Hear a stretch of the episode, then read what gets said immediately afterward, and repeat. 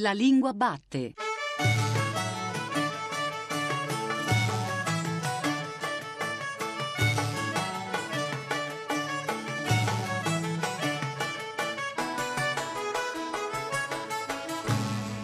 Buongiorno alle ascoltatrici e agli ascoltatori che ci seguono in questo momento su Radio 3. Io sono Giordano Meacci e questa è La Lingua Batte, la trasmissione che ogni domenica va alla scoperta della lingua italiana. Questa quarta puntata speciale dedicata al Festival della Lingua Italiana Treccani Le Parole Valgono ci porta a un giorno preciso, il 5 ottobre 2019, a un incontro, quello tra Massimo Brai e Giuseppe Patota, moderato dalla nostra Cristina Faloci. Un commento linguistico dell'enciclica Laudato Si di Papa Francesco. Vi lasciamo quindi alle cure di Manuel De Lucia. Intanto, tutti noi della Lingua Batte vi auguriamo buon solstizio d'inverno e auguri per tutte le altre feste che questa data piena di luce futura si è portata con sé nel tempo.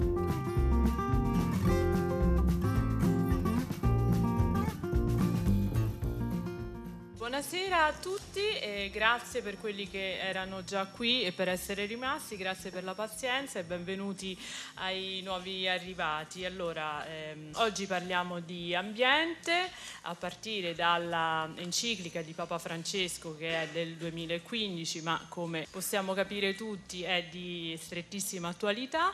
Ambiente eh, che Bergoglio definisce casa comune, la casa comune però che ci ospita qui insieme al comune di Lecco è sicuramente Treccani, la Fondazione Cultura e l'Istituto che appunto ci ospitano e che hanno ideato e promosso questo festival e abbiamo qui eh, appunto il direttore generale Massimo Brai e Giuseppe Patota che altrettanto è un rappresentante della Treccani in quanto eh, con Valeria Della Valle è condirettore del vocabolario Treccani e coordinatore scientifico del Tesaurus che proprio Valeria Della Valle in questi giorni sta usando e citando giustamente per i laboratori con i ragazzi delle scuole di Lecco. Allora, eh, intanto complimenti per chi ha pensato di portare a dibattito questo testo, sicuramente sottovalutato, cioè sia dal mondo cattolico che dal mondo mondo laico. Mi piacerebbe per aprire sentire appunto l'opinione di Massimo Brai su questo punto. Allora, buonasera a tutti,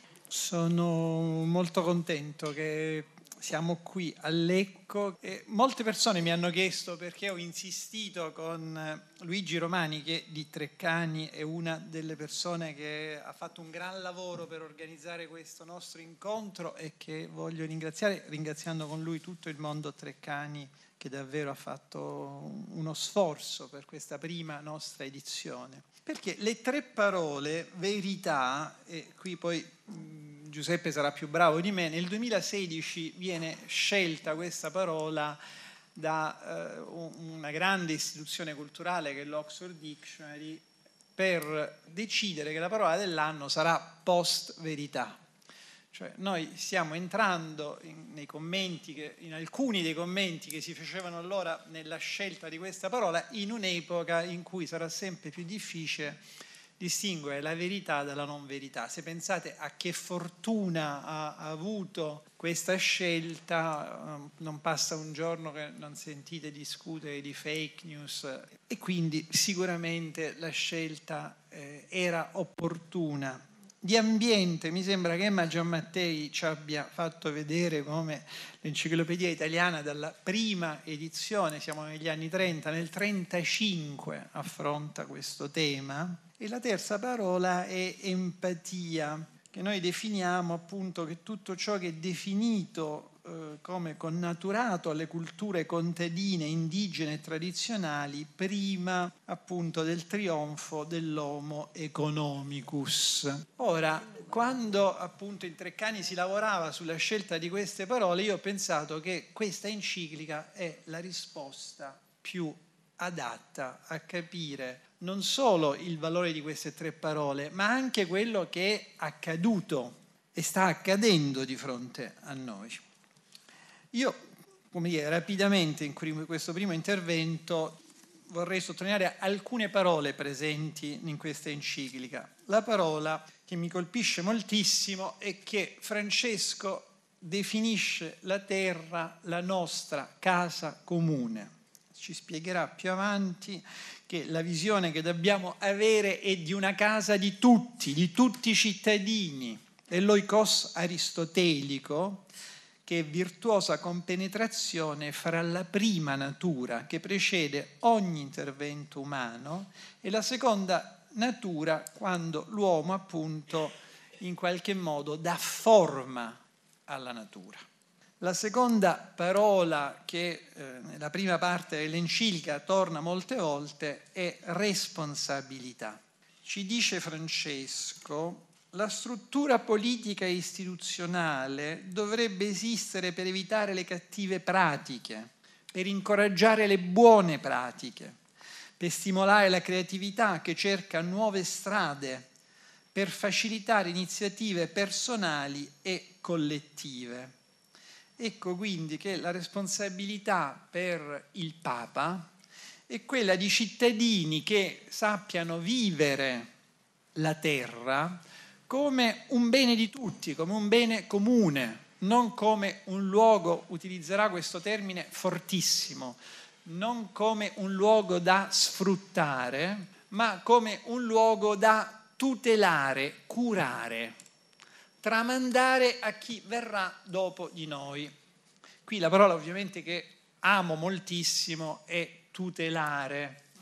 È la parola presente in un articolo della Costituzione, in uno degli articoli appunto su cui si fonda il nostro vivere civile, i primi articoli della Costituzione, l'articolo 9, che è dedicato appunto alla tutela dei beni culturali e del paesaggio. Sembra davvero che il pontefice voglia richiamare noi cittadini italiani a difendere questo articolo della Costituzione. Eh, voglio solo sottolineare che in questi ultimi anni la parola tutela è sembrata a tutti quasi un'offesa. Noi abbiamo avuto governi di destra e di sinistra che hanno visto nella tutela qualcosa che frenava la libera iniziativa di ognuno di noi.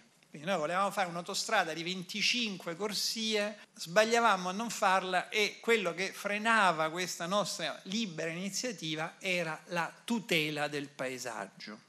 Tutto questo dimenticando che troppo spesso, ignorando questa benedetta tutela a cui il Papa ci richiama, come responsabilità nella prima parte, ripeto, e come difesa della casa comune, noi abbiamo pressoché distrutto il paese che abbiamo di fronte ogni giorno. Cioè, tutta questa grande attenzione che Emma Giammattei da una parte e la professoressa Granata dall'altra ci hanno richiamato è veramente poca cosa se noi vediamo come di questo paesaggio di questo rapporto che ha l'uomo con il paesaggio, in Italia abbiamo rischiato di, di perdere realmente tutte quelle suggestioni straordinarie nel mondo della cultura, della letteratura, che ci sono state poco fa sottolineate. E io sono sempre rimasto colpito che parliamo pochissimo di tutto questo. Abbiamo smarrito l'idea appunto di che cos'è un bene comune.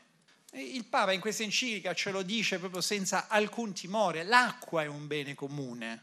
Noi oggi siamo tutti giustamente colpiti dalla passione di una nuova generazione che ci mette di fronte alla tutela dell'ambiente.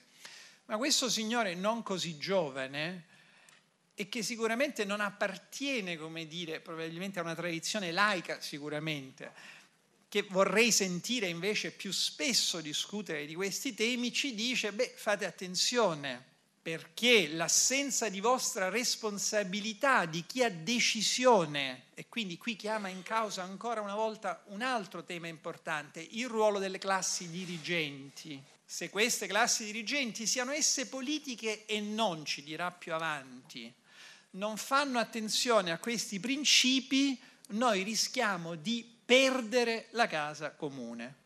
Ecco, forse Cristina sono questi i motivi per cui ho pensato che sarebbe stato utile venire qui a discutere all'interno di questo nostro primo festival di questa enciclica del Papa.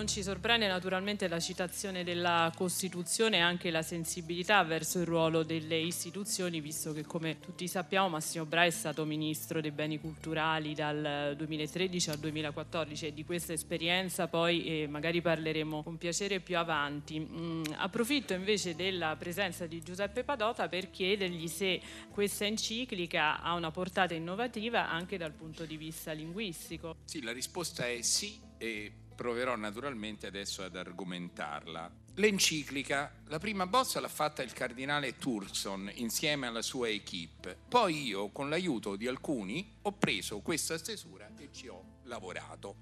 Le parole che eh, avete sentito naturalmente non sono mie, sono di eh, Papa Francesco. In una conversazione ai giornalisti, con i giornalisti ci racconta, ci dice per l'appunto la sua parte, che cosa eh, abbia fatto. Quale lingua avrà adoperato eh, Francesco per lavorare all'enciclica? L'italiano, lo spagnolo? Io credo che abbia adoperato lo spagnolo. Aggiungo, quale lingua abbia adoperato è assolutamente irrilevante. Che cosa invece è rilevante e non dirò rivoluzionario, ma innovativo e significativo per noi?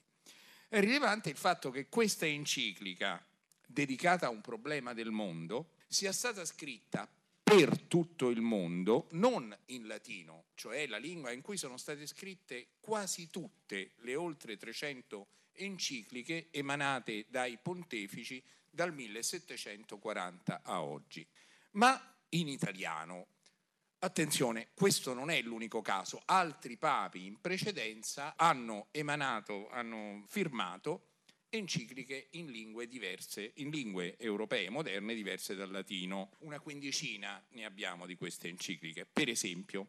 Eh, dunque, in questi casi particolari che vi citerò, l'enciclica viene eh, scritta e pubblicata in una lingua moderna diversa dal latino perché è un'enciclica circoscritta a un fatto locale. Vi faccio un esempio. Nel 1814 Pio VII emana l'enciclica Il Trionfo per rivolgersi direttamente a quelli che erano i sudditi dell'allora Stato Pontificio. È abbastanza naturale che abbia adoperato in questo caso l'italiano. Nel 1907 Pio X indirizza l'enciclica Une fois encore ai vescovi francesi perché è molto preoccupato e chiede che si oppongano alle leggi laiciste introdotte in Francia. E in questo caso naturalmente l'enciclica è in francese. Invece la Laudato Si denuncia al mondo intero un problema del mondo intero e lo fa però rivolgendosi al mondo intero in italiano.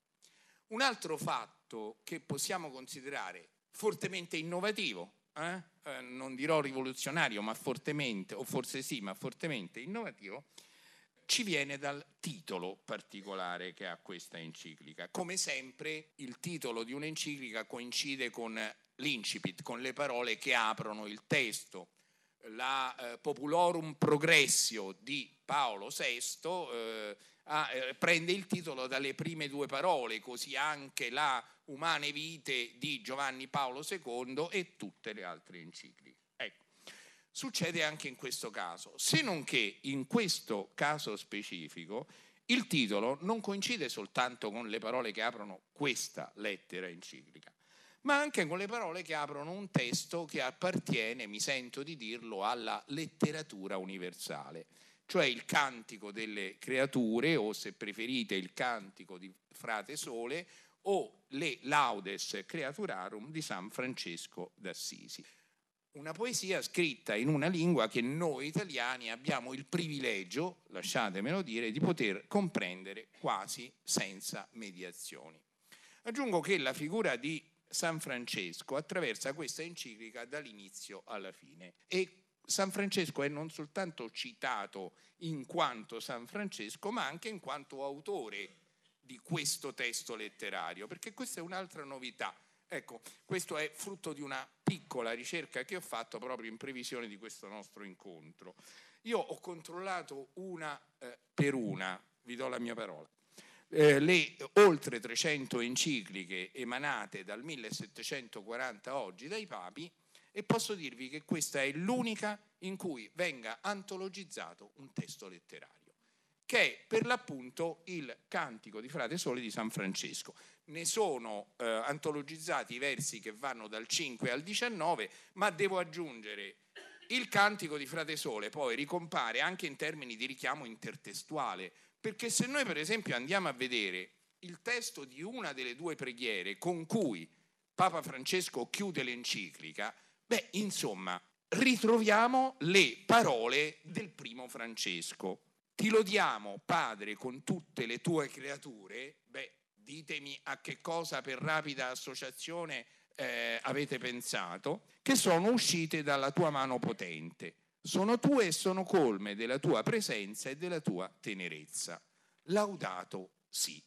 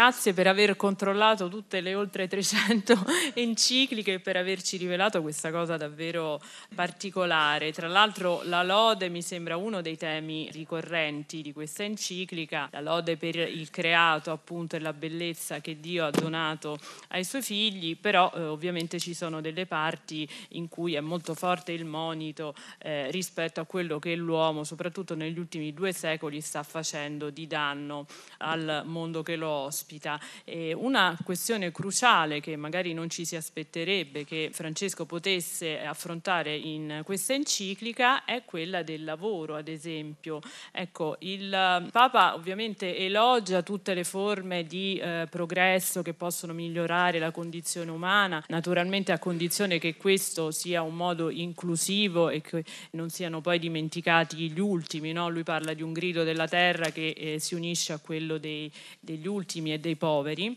e l'automazione però eh, deve essere una cosa che va al servizio diciamo, del miglioramento della vita delle persone e il rischio che lui eh, sottolinea è quello che al risparmio diciamo, delle aziende eh, economiche non corrisponda poi un risparmio sul costo umano, il costo sociale che è altissimo. Quindi questo richiamo effettivo tra eh, l'ecologia eh, ambientale e anche l'ecologia umana che abbia un aspetto sociale è molto, è molto molto forte, sono poche pagine però molto ficcanti. Sì, devo dire che io ho molto apprezzato l'intervento che fa Giuseppe Patota, non sono sorpreso del richiamo che Bergoglio fa a San Francesco, tra l'altro non, non so se siamo riusciti a portarlo, ma abbiamo appena pubblicato questo volume curato sia da Carlo Ossola che dal Cardinale Ravasi, proprio dedicato a San Francesco e in molti dei saggi che compongono questo volume alcuni dei temi che Bergoglio riporta nell'enciclica ovviamente sono centrali nella riflessione fatta da alcuni studiosi treccani. Però io quello su cui vorrei eh, dire, richiamare l'attenzione è che questa è un'enciclica che poi passa, come dire, nel nostro sentire come appunto la sua preoccupazione per l'ambiente e per il paesaggio. Ora, io ho contato queste parole, non sono tantissime, ma prima di insomma, riflettere un attimo su un tema, mi ha molto colpito e forse, ovviamente, come sappiamo tutti, abbiamo di fronte un papa gesuita, e il concetto di comunità è fortissimo per i gesuiti.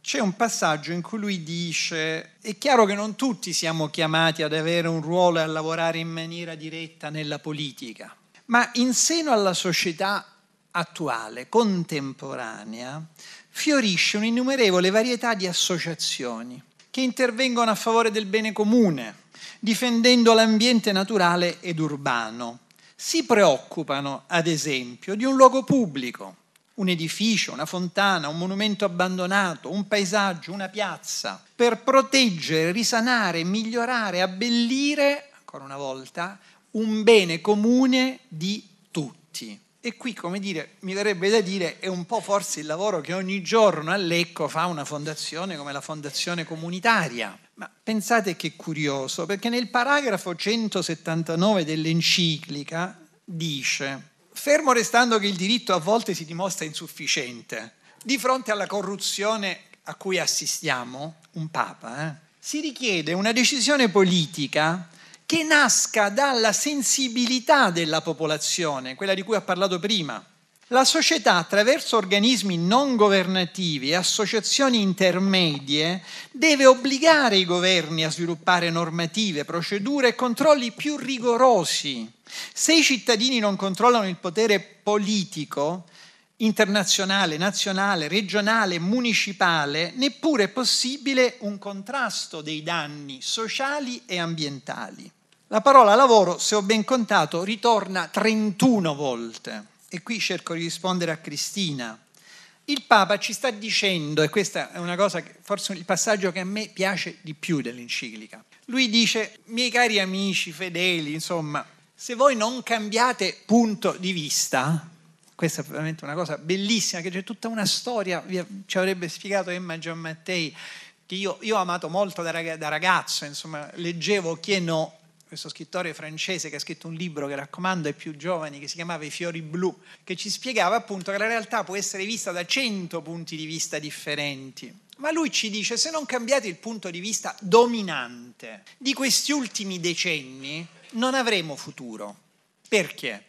Perché lui dice perché il, il punto di vista dominante è stato che tutto poteva essere merce da vendere compreso il paesaggio, compresa la natura, compreso l'ambiente. E invece, dice lui, mentre le classi dirigenti, qui Croce usava un termine meraviglioso rispetto a questo, diceva spesso sono distratte, il Papa ci sta dicendo guardate che ci sono mille organizzazioni, mille forme di comunità, e qui è il gesuita che parla, che ogni mattina cercano di dare un contributo a salvare questo pianeta e lo fanno perché hanno un punto di vista differente, perché hanno capito che dobbiamo cambiare qualcosa, hanno capito che non è più sufficiente. E io qui quando, insomma, ricordo sempre, cara Cristina, che il primo a farci capire dire, questo punto di vista, ormai credo molti di noi con, condividono l'idea che fosse sbagliato, fu un signore che faceva il presidente degli Stati Uniti e si chiamava Reagan,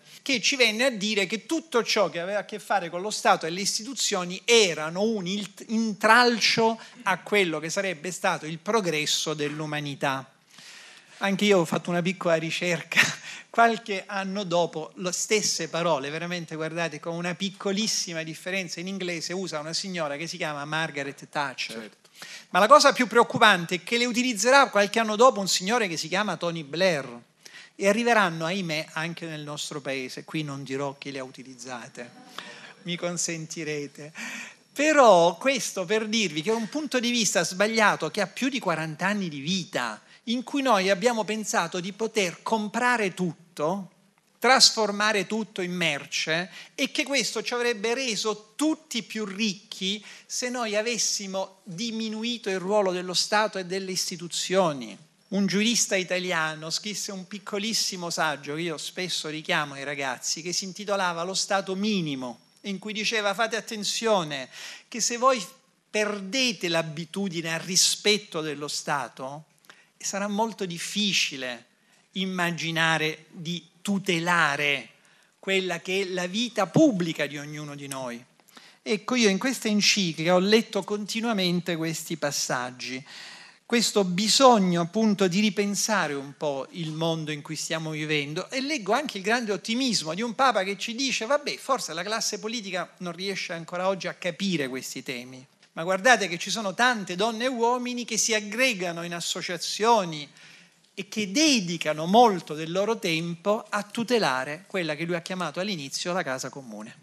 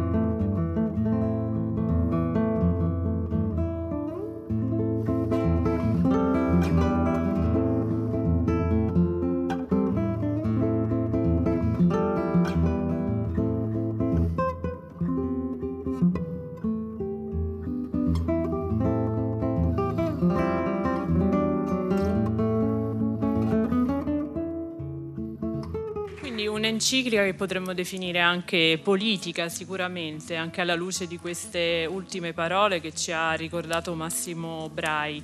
Eh, altre parole che eh, emergono nella, nell'ottica di un linguista, quali possono essere? Io dico brevemente la mia, scarto è stata quella che mi ha fatto più sobbalzare perché il Papa usa eh, la cultura dello scarto sia applicata eh, appunto alla gestione dell'ambiente, dei rifiuti eccetera, ma anche al, all'umanità e quindi insomma questo doppio binario che lui associa sempre ovviamente ci interpella decisamente insomma. Sì, allora la prima parola che vorrei sottoporre alla vostra attenzione è la parola ecologia. È una parola che ricorre molto spesso eh, nell'enciclica e generalmente accompagnata da un aggettivo integrale, altra parola che ricorre spesso nel testo. Ecologia integrale che si configura quello che sto per dirvi non è farina del mio sacco, ma è farina del sacco di Antonio Spadaro, il direttore della civiltà cattolica, eh, che ha commentato, eh, devo dire in modo impeccabile, ha presentato e commentato questa enciclica,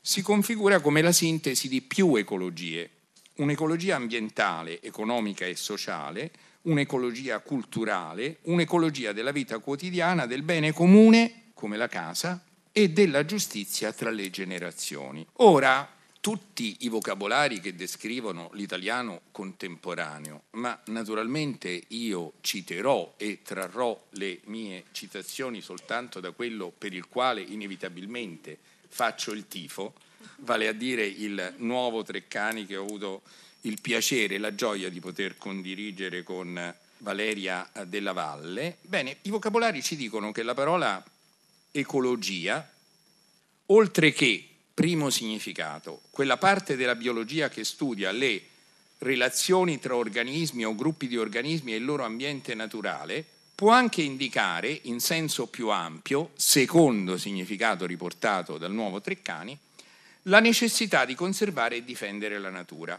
Oppure, terzo significato, l'insieme dei provvedimenti volti a eliminare tutto quanto può turbare l'equilibrio dell'ambiente naturale.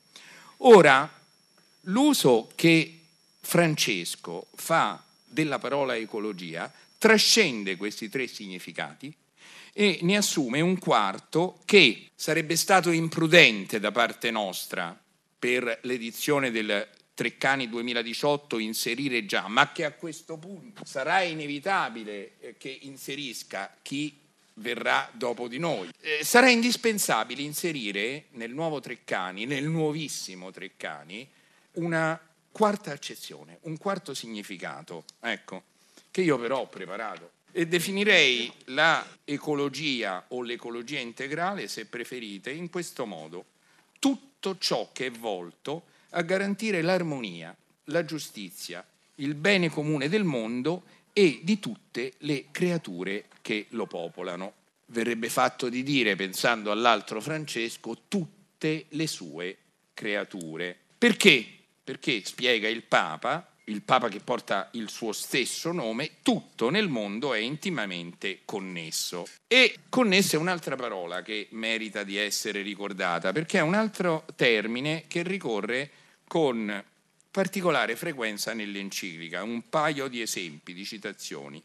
Tutte le creature sono connesse tra loro. Il degrado ambientale, il degrado umano ed etico sono intimamente connessi. L'esistenza umana si basa su tre relazioni fondamentali strettamente connesse. La relazione con Dio, quella con il prossimo e quella con la terra. Mi fermo con le citazioni e torno al vocabolario Treccani. Il nuovo Treccani ci dice che la parola connesso significa strettamente congiunto, collegato, possiamo, o materialmente o idealmente, intendiamoci, perché noi possiamo parlare di volta in volta di fatti connessi tra loro, ma anche di tavole di legno mal connesse o ben connesse insieme. Possiamo affermare di avere esaminato tutte le questioni connesse con l'accaduto oppure tutti gli incidenti connessi con questo. Connesso è un aggettivo antico nella storia dell'italiano, esiste quasi da che italiano italiano. Sapete chi è che l'ha usato per la prima volta? Dante, naturalmente. Eh, a proposito, eh, segnalo per la cronaca che in questa enciclica non compaiono soltanto i versi del Cantico delle Creature di San Francesco, ma è citato anche il verso sublime che chiude la commedia, nel quale Dio è l'amor che muove il sole e l'altro altre stelle. Oggi eh, connesso è adoperato il più delle volte per alludere a un collegamento che non è né sublime né generico, ma è specifico e di basso profilo, diciamo la verità. Essere connesso ormai significa nove volte su dieci essere collegato a internet e alla rete e questo noi nel vocabolario, Valeria e io ce l'abbiamo messo, intendiamoci. Ecco, io non oso neanche immaginare di poter penetrare il pensiero di Francesco, ma non escluderei affatto che l'uso insistito di questo aggettivo connesso piuttosto che di un altro, di significato analogo, anziché connesso o oltre che connesso, il Papa avrebbe potuto anche scrivere o far scrivere collegato e due volte peraltro lo scrive, oppure congiunto, correlato, legato, unito. Beh, insomma, io credo che questa eh, scelta, questo privilegiare la parola connesso, dipende dal fatto che oggi connesso è una parola chiave e simbolo stesso della rete. Voi mi direte, ma lei che ne sa? O oh, tu che ne sai?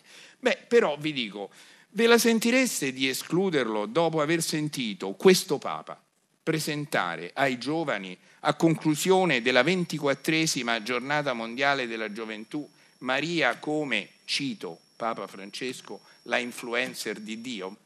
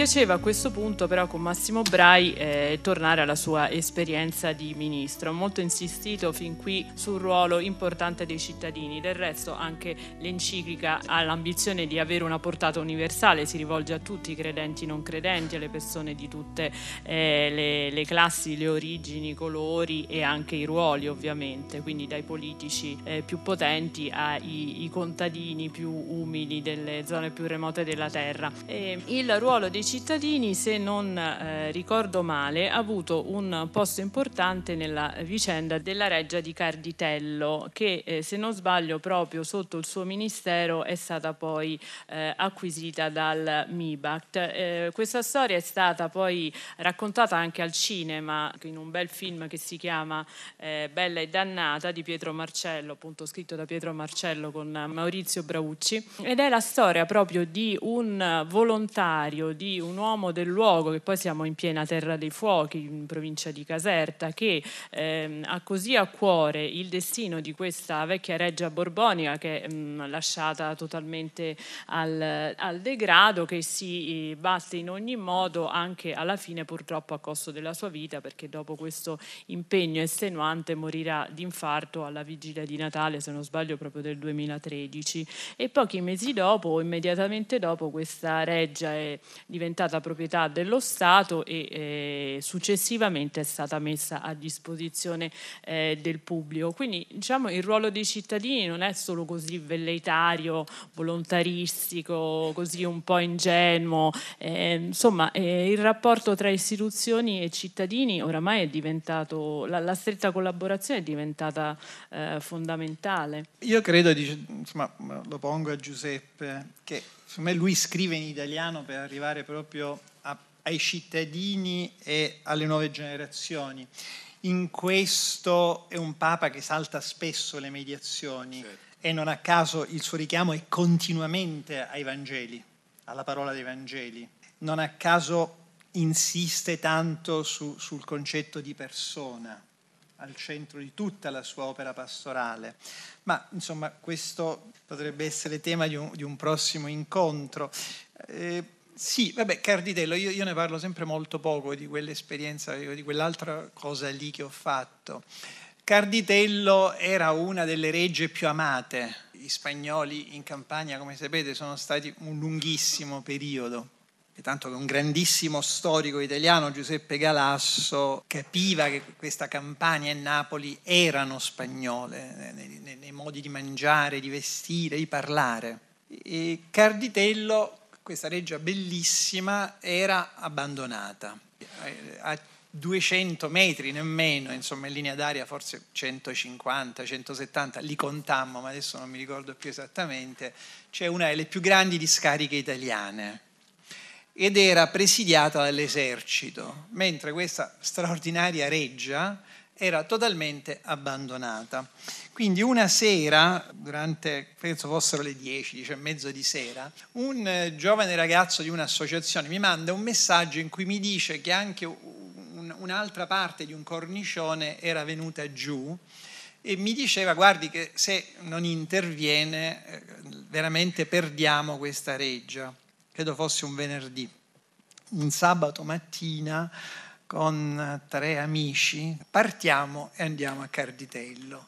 Arriviamo a Carditello verso l'una, se ricordo bene, ma il cancello della reggia era chiuso. Però le associazioni avevano avvertito quello che era il curatore fallimentare che il ministro probabilmente sarebbe andato. E quindi lui dopo mezz'ora, insomma, che stavamo lì fuori, venne a trovarci e io gli chiesi la cortesia di visitare la reggia.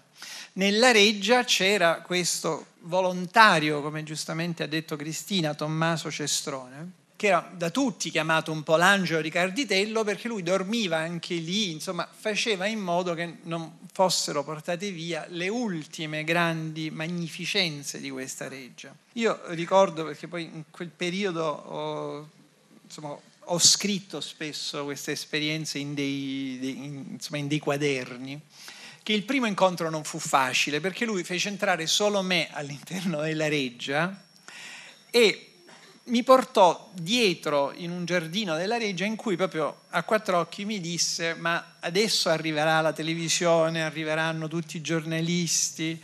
E io dissi no, sono venuto con questi due amici, non arriverà nessun altro. E lui disse no, perché insomma è una lunga esperienza di che vengono i ministri, viene la televisione, si va a vedere la bellezza della Reggia e poi scompaiono tutti. E, insomma, continuò questo dialogo. Io gli dissi: No, guarda, io vorrei davvero, visto che ci sono tante associazioni di cittadini che mi scrivono dicendomi: Ma perché non, non si occupa realmente della reggia? Vorrei davvero fare qualcosa. E, insomma, fu un, un dialogo con molti anche silenzi. A un certo punto, però, veramente si sbloccò e mi disse: Io mi fido di lei ovviamente potete immaginare che eh, la cosa diventava ancora più preoccupante per me che insomma, sapevo anche non fare benissimo magari quel mestiere che non immaginavo di dover fare, e, però visitammo questa reggia. La reggia era bellissima da una parte e veramente colpiva, ti riempiva di dolore lo stato in cui era ridotta eh, lui a un certo punto, guardando questa gradinata di marmi meravigliose, tutti i, i, i, camini erano di marmo rosa, non c'era più niente, mi disse nemmeno i nazisti che hanno soggiornato in questa reggia violarono in questo modo la reggia, che era proprio casa sua, bene comune. Ecco. E, e insomma, io mi impegnai a cercare di mettere a posto questa reggia. La prima cosa difficile è che nessuno sapeva di chi fosse più questa reggia perché eh, c'erano state ben 11 aste e nessuno si presentava, ma soprattutto perché non, non, se ne capiva bene la proprietà. Poi riuscimmo, devo dire, io ho ammirato che questo paese quando fa sistema, quando ci si mette insieme, cosa difficilissima da fare, però dà davvero il meglio di sé. Quindi io mi ricordo che il governatore della Banca d'Italia fu di grandissimo aiuto per cercare di farmi capire dove fosse finita questa proprietà, perché era appartenuto al Banco di Napoli, quindi questi beni del Banco di Napoli poi erano finiti a un consorzio, insomma trovammo la proprietà di questa reggia. E quindi favorimmo la disponibilità a creare un'altra asta e lo Stato si presentò e eh, acquistò la reggia. Tutto questo avvenne davvero in pochissimo tempo, insomma la mia esperienza è stata brevissima, quindi non poteva che venire in poco tempo. Tommaso Cestrone eh, il 24 dicembre, come ha ricordato Cristina, io credo che ci siamo mandati gli auguri e abbiamo un po' scritto, perché io ovviamente lo aggiornavo, gli dicevo che stavamo riuscendo a, fare, a portare avanti quella promessa, credo verso le 10, 10 e un quarto di sera, probabilmente verso mezzanotte morì di infarto all'interno della reggia però insomma la cosa più bella che io ricordo, ovviamente eh, poi a Bruxelles riuscimmo ad avere anche un primo fondo per recuperare e mettere a posto, iniziare i lavori di restauro di questa reggia, fu che un sabato eh, un po' a mia insaputa, però poi lo capì perché insomma, questi ragazzi con cui ero andato la prima volta insistevano per farmi tornare assolutamente quel giorno a, a vedere la reggia. Fu organizzata una grande festa popolare, che fu davvero una delle cose più toccanti che mi è capitato di vivere dove c'era appunto non solo mezza terra dei fuochi nella reggia, fuori dalla reggia, tenete conto che non c'era solo la discarica, ma c'era intorno tutto quel questo paesaggio appunto abbastanza complesso e non facile ed era stata proprio organizzata una festa con i tavoli di legno, con ognuno che aveva portato qualcosa da mangiare, una festa bellissima. Una, un ricordo ancora più divertente fu una signora un po' anziana che mi venne incontro e mi disse, con tono minaccioso, mi disse, lei è stato quello della reggia. E io dissi, beh, insomma, abbiamo in molti lavorato sulla regia. Dice, no, ma io le devo fare un complimento. E allora mi, dissi, eh, mi dica, dice, no, dice, per la prima volta, cioè aveva 84 anni, al TG1 si è parlato bene di questa terra, perché normalmente se ne parla facendo vedere tutte le cose brutte. E quindi poi mi abbracciò e devo dire, fu davvero, come dire, il senso che c'è una comunità che crede davvero nel valore dei beni comuni e che secondo me se l'esempio è, è positivo, si riesce a portare, come dire, insieme a lavorare. Questa è un po' una delle, delle molte vicende che mi sono accadute in, in quei mesi, però sempre convinto ecco, che, che c'è un, una parte del paese che non emerge. Non a caso ho citato la fondazione di cui ho l'onore e davvero il grandissimo piacere di conoscere i responsabili, che ad esempio lavorano per da soli mettere in piedi una candidatura all'UNESCO di uno dei più bei e importanti beni italiani che sono i monasteri benedettini. Ecco, ovviamente tutti ci aspetteremo che di fronte a delle cose così straordinarie ci fosse uno Stato. Io devo dire una volta Salvatore Setti fu colpito che sono stato uno dei pochi ministri che in una delle prime mie dichiarazioni dissi io poi rappresento lo Stato, non rappresento mica me stesso. Ecco, io continuo a pensare che noi abbiamo bisogno fortissimamente di ricongiungere questo paese, perché questo paese non solo ne ha bisogno, ma insomma lo merita moltissimo.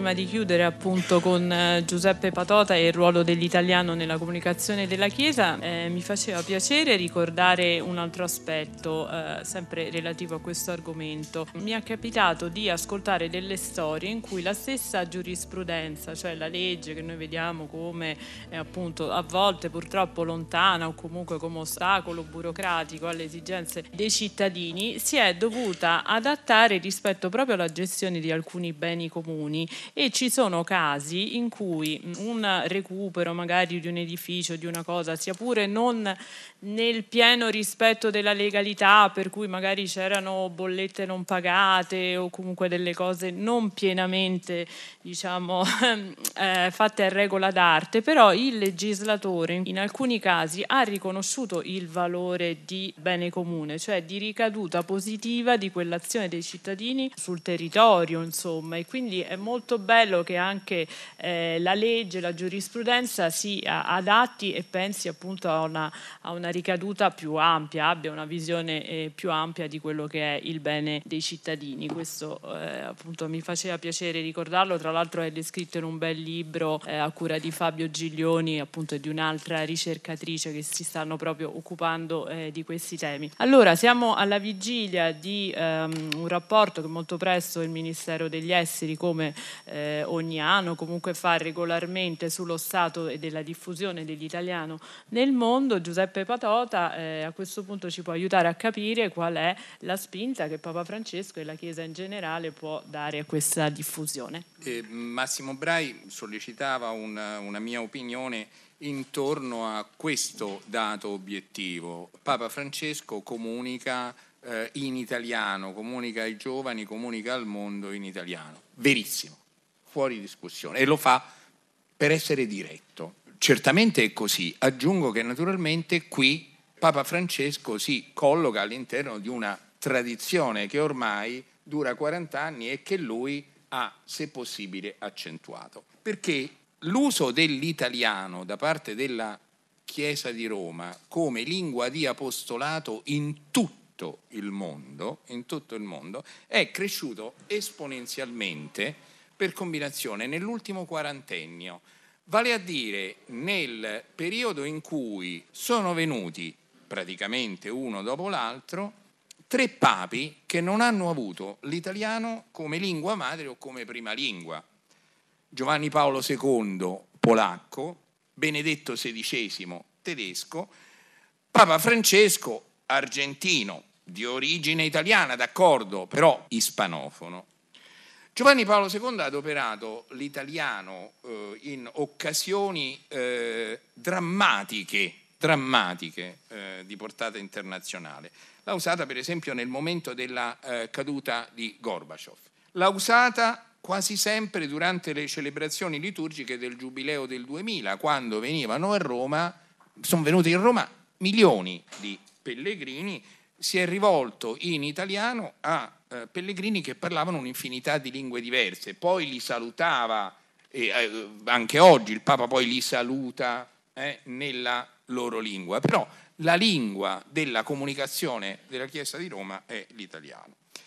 La stessa cosa ha fatto Benedetto XVI, eh, io vorrei ricordare un caso eh, particolarmente significativo per il valore simbolico che assume. Benedetto XVI va in Polonia nel maggio del 2006 e visita il campo di concentramento di Auschwitz. Benedetto XVI conosce molte lingue ma non il polacco, ma capite bene che un papa tedesco non può parlare in tedesco, non può parlare in tedesco a polacchi mentre si trova in visita al campo di concentramento di Auschwitz. Sapete che cosa ha fatto?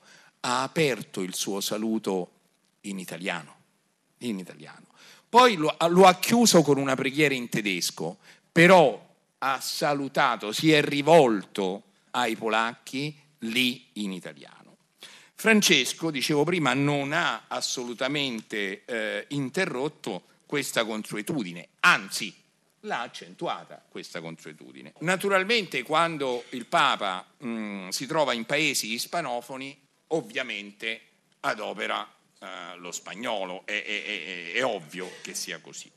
Ma quando viaggia altrove adopera l'italiano eh, dal 22 al 25 settembre 2018 eh, Papa Francesco ha fatto una visita apostolica nei eh, paesi baltici e tutti e 15 i discorsi che ha fatto in Lituania, in Lettonia e in Estonia, Francesco li ha fatti in italiano. Così come in italiano ha fatto tutti i discorsi pronunciati in occasione del viaggio apostolico fatto negli Emirati Arabi Uniti dal 3 al 5 febbraio del 2019. Un particolare, un particolare valore simbolico ha assunto il discorso in italiano fatto in occasione dell'incontro interreligioso del 4 febbraio. ha ricordato che eh, quell'incontro, eh, che la, quella visita avveniva nell'ottavo centenario dell'incontro tra San Francesco d'Assisi e il sultano al-Malik al-Kamil. Ora, in questo discorso il Papa, torniamo a fare i calcoli, torniamo un po' a dare i numeri, ha pronunciato la parola pace 18 volte. La prima volta l'ha pronunciata in arabo, ha salutato con un al-salamò alaikum, la pace sia con voi. Le altre 17 volte la parola pace il Papa l'ha detta in italiano. Vedo che sono esattamente le sette e sono molto felice del fatto che io sia obbligato a chiudere il mio discorso sulla parola pace. Grazie.